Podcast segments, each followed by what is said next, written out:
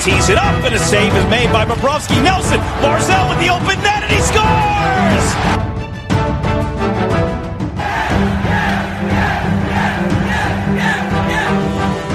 Hi, and welcome to the Locked On Islanders podcast, part of the Locked On Podcast Network, your team every day. I'm your host, Gil Martin. I'm an Islanders columnist and historian, and I wrote the book Ice Wars, which covers the complete history of the Islanders' rivalry with the Rangers from 1972 to the modern era. All right, everybody, welcome to the Thursday edition of the Locked On Islanders podcast. So glad you could join us today for this show. Lots going on in Islanders world. Tonight, game three at the Nassau Veterans Memorial Coliseum should be a dandy of a game, and we'll have a full preview of it, including the keys to the game for the Islanders, especially in light of what we've seen in the first two games of this series. Don't forget, today's episode is brought to you by Rock Auto. Amazing selection, reliably low prices, all the parts your car will ever need. Visit rockauto.com and tell them that Locked On sent you. So, tonight, big game three. We will break it all down for you, including some of the things the Islanders definitely need to change up and why I think it's very possible that they can do it based on the fact that the next two games are at the friendly confines of the old barn. If there's something Islanders related on your mind, if you have a question, a comment, a topic you'd like us to discuss, feel free to email the show. The address is lockedonislanders at gmail.com. And if you leave your name and where you're from, we are more than happy to mention you on the show when we talk about whatever it is that's on your mind. You could also follow the show on Twitter at Locked On Isles, and you could follow me, Gil Martin, on Twitter at Ice Wars, NYRVSNYI. We'll keep you up to date on all the latest Islanders news, notes, and happenings, and I'm also live tweeting during every Islanders game, so uh, definitely, you know, if you want some instant insight and analysis, or you have a question, or something that's on your mind, please feel free. It's always great to to tweet with Islanders fans and and you know just talk some playoff hockey uh, during all of these games. So game three tonight at the Coliseum, obviously uh, a big game, and you know the thing about playoff contests is that the odd numbered games, especially in a close series, are always the most important. I mean, you go into a, a series tied 1 1 the team that wins game three is at a distinct advantage. Uh, you know, tied 2 2, the team that goes up 3 2 always has uh, a big advantage. Even numbered games are more sort of desperation usually for one team. Uh, the team that's down 2 to 1 or 3 to 2 and they really need to win the next game. But those, those uh, odd numbered games, game one, game three, game five, those are sort of like toss up questions to see who gets control of the board uh, in a game show. And the Islanders and Penguins, big game tonight to try to determine who is it that's going to take control. And one of the reasons that I really feel strongly that the Islanders can come out and play better in this game and really do some of the things that you expect the Islanders to do is because this game will be at the Nassau Coliseum. And it was frustrating to me after watching this team all season that they really only played Islanders style hockey for a couple of periods in this game. It was really the third period and uh, of game 1 and the second period of game 2 where the Islanders controlled the tempo, got their forecheck going, was you know, were cycling in the neutral zone uh, I mean, in the offensive zone and slowing things down in the neutral zone, all of that, that the Islanders generally do so well and they help wear down the opposition, that didn't happen enough in the first two games of the series, and yet the Islanders still managed to uh, overcome that and win game one in overtime. And look, you know what? through two games, I think it's very fitting that, you know, both teams have essentially scored the same number of goals, five goals. Uh, it, it's been a very, very evenly matched series so far. But you look at the Islanders, and they were so successful at home all year long. They really did a great job of taking advantage of having that final change. And I think that, you know, when you have a great coach like Barry Trotz, a guy who's been there, done that, won a Stanley Cup, he has worked with all kinds of different teams. I mean, when he won his Stanley Cup in Washington, he had very talented players up and down that roster. Your Nicholas Backstrom's, obviously, your Alexander Ovechkin's. There were some darn good, talented hockey players, and that team could play any style. Offensively, open it up. Defensively, shut it down. Uh, you want to get physical. They had guys who could get physical, like Tom Wilson, everybody's favorite. Uh, you know, so the point is, Barry Trotz, he's played with expansion teams and he's played with very, very deep and talented teams, and he knows how to beat you whichever way you want to.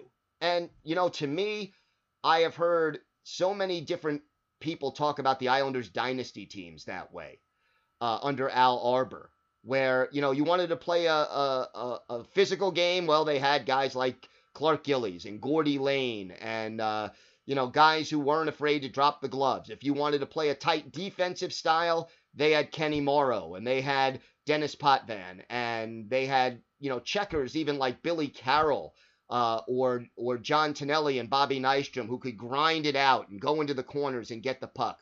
Well, you know, again, not that I'm comparing Barry Trotz to Al Arbour because Al Arbour is still the greatest coach in the history of the Islanders by a mile, but the fact that you know there's a similarity there in that Barry Trotz can pretty much play any style he wants to in a game. He's going up now with a team that is best suited to be checking and uh, physical and grind it out, and he will match up to make sure that he gets more of the uh, matchups that he wants. What is that going to mean?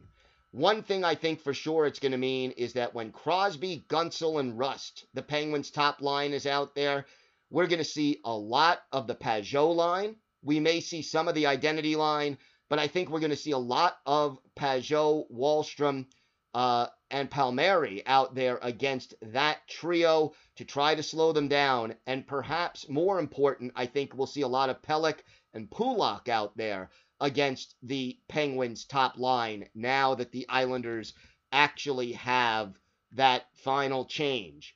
And the other thing is that the Islanders are going to want to get their top line of Barzal and Eberle, and again, probably Uncle Leo, uh, away from that Blueger Aston Reese, Tanev line that was so very effective in game number two.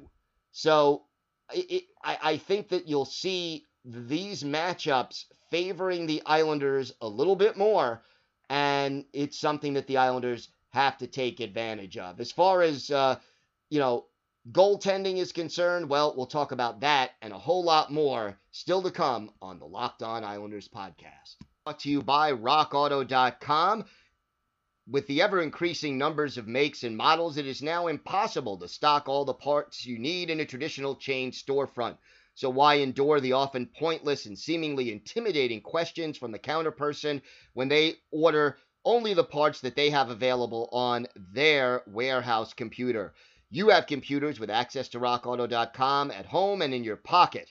Now, rockauto.com is a family business. They've been serving auto parts customers online for 20 years. And you can choose from parts, auto and body parts from hundreds of manufacturers on their site. They've got everything you need from engine control modules and brake parts to tail lamps, motor oil, or even a new carpet. And whether it's for your classic or your daily driver, you can get everything you need in just a few clicks and it'll be delivered directly to your door.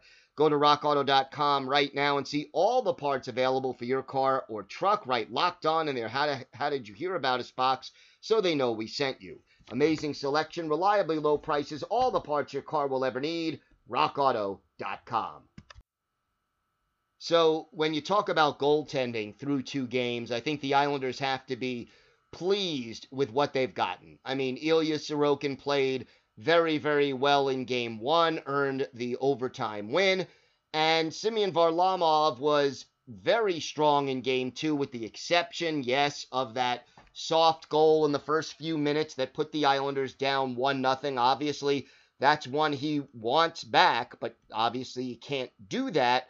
But I think that, you know, as the game went on, the most encouraging factor was Varlamov did not let that bad goal bother him, and he was able to get back into the game. Can't blame him for the second goal, really. And, uh, you know, he made more than 40 saves in game number two. So I think the Islanders will go back with Varlamov, and that is, to me, a big advantage for the Islanders. The Islanders, uh, I would take Varlamov over Pierre, uh, Tristan Jarry any day. And no offense to Jarry, I think he's a good goalie, but he is not in the same league as Semyon Varlamov, and that gives the Islanders uh, an edge. And you know, maybe Jarry proves us wrong. He played pretty pretty well in game number two, but at the same time, uh, uh, you know, Varley has more playoff experience. He has better numbers. And I think he has a team that consistently plays better defense in front of him. At least it did over the course of the entire regular season. So that's a big advantage for the Islanders. And I think that that is something that they have to play up. Another area that they have to work on. Please, please, let's get this power play moving. It's been an issue all year. We talked about it in when we previewed this series, and so far it has been an issue. Now, obviously, the Islanders have only had two power play chances in the two games that have been played so far. Not two in each game. That's two total. And look, I don't have to say this, you know, this isn't going to be news to any Islander fan who's been watching the team all season, but they don't get the calls that they deserve. And, you know, you can complain about it all you want, and it may not be fair in the long run, but the more you work, the more you keep your feet moving, the more you forecheck, you force the other team into taking penalties by pressuring them and and making them recover when they don't have the puck. So to me, for the Islanders, they've got to get more power play opportunities, and I think playing at home will be a good step in that direction. It'll be helpful. But the other thing is this the Islanders need to take advantage of those power play chances when they get them, whether it's one a game or four or five.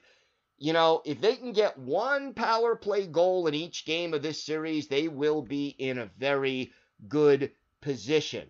And Pittsburgh's penalty kill is not the best. And the Islanders really need to take advantage of that matchup. And to me, there are two guys who really are very vital on the power play, depending on which unit is out there. One is Nick Leddy. He tends to be the quarterback of the power play when he's on the ice. And the other, interestingly enough, on the second unit tends to be Josh Bailey. I know Noah Dobson is often out there on one point, but Bales is often on the other point. And Bailey has the experience, and he is, in my mind, the Islanders' best playmaker, passer, and getting him out there on the power play to move the puck, to make those cross ice passes that this team doesn't make enough, and to move.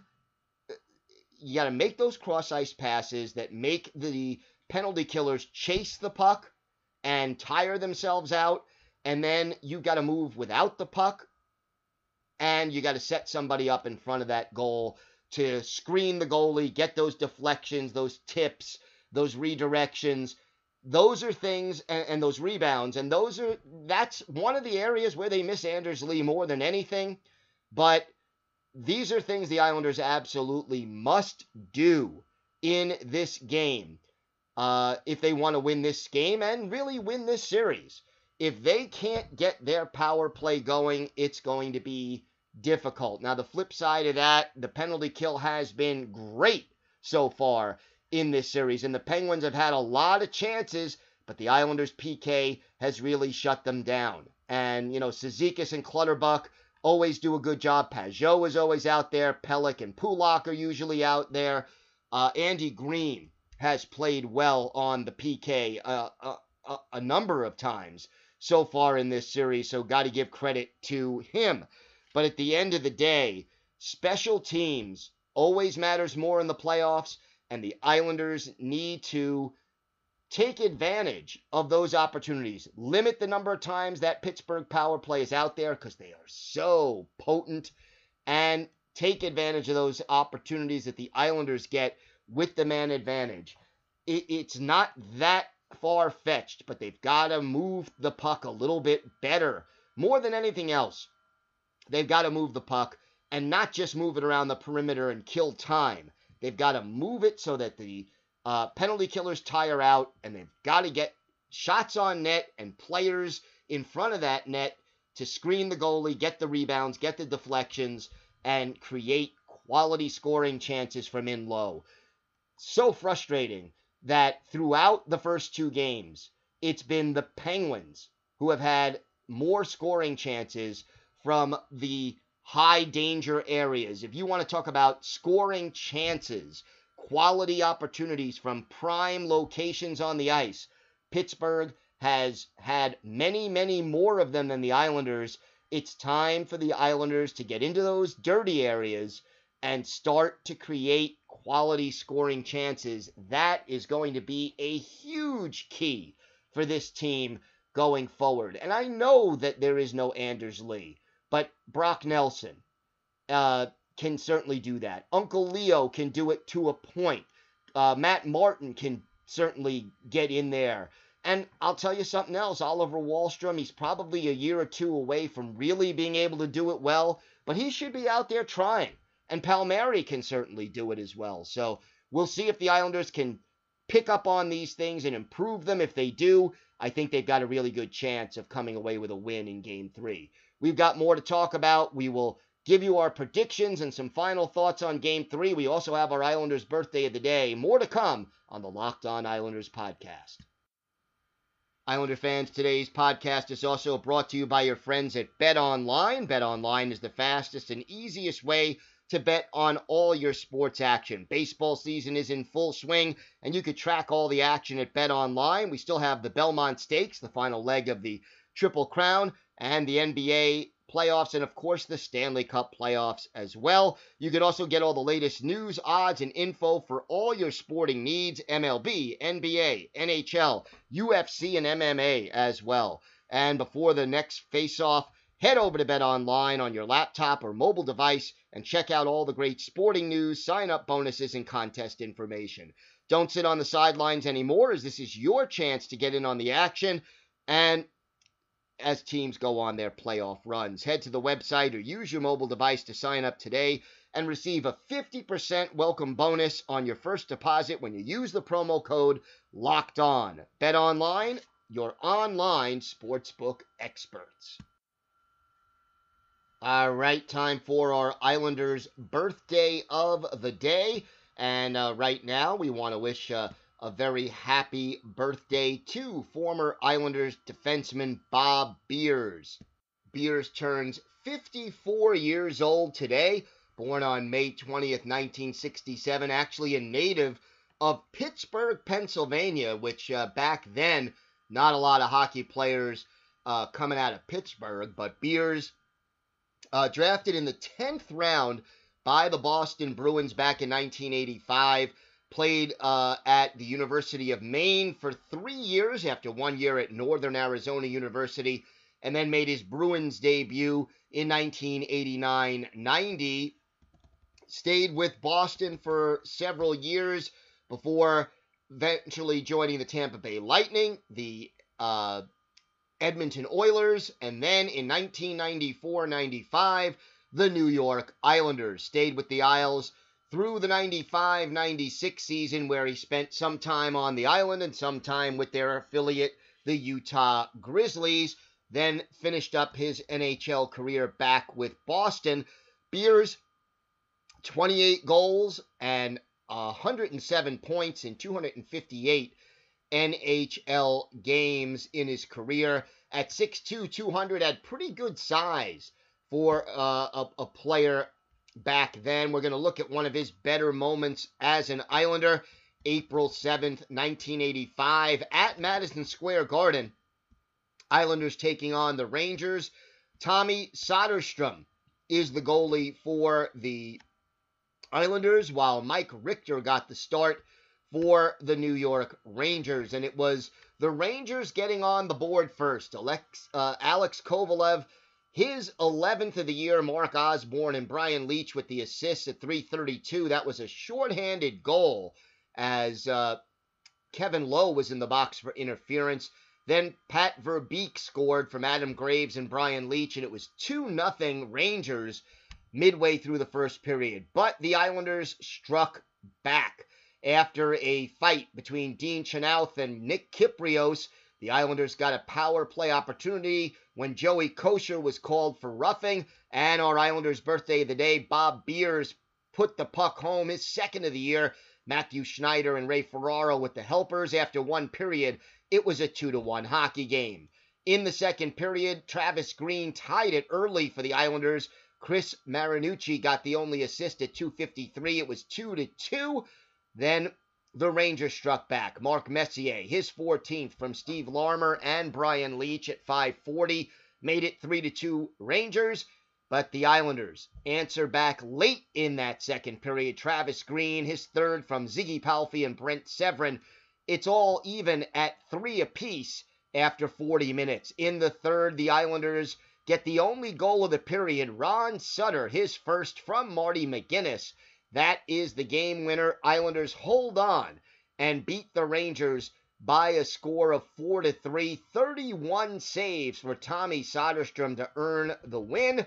Meanwhile, for Bob Beers, our Islanders' birthday of the day, he scored on his only shot on goal in this game.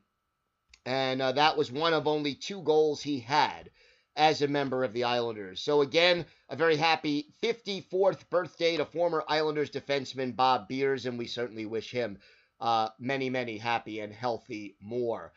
Heading into this game now, the Islanders really hoping to get that top line going, and they really need to.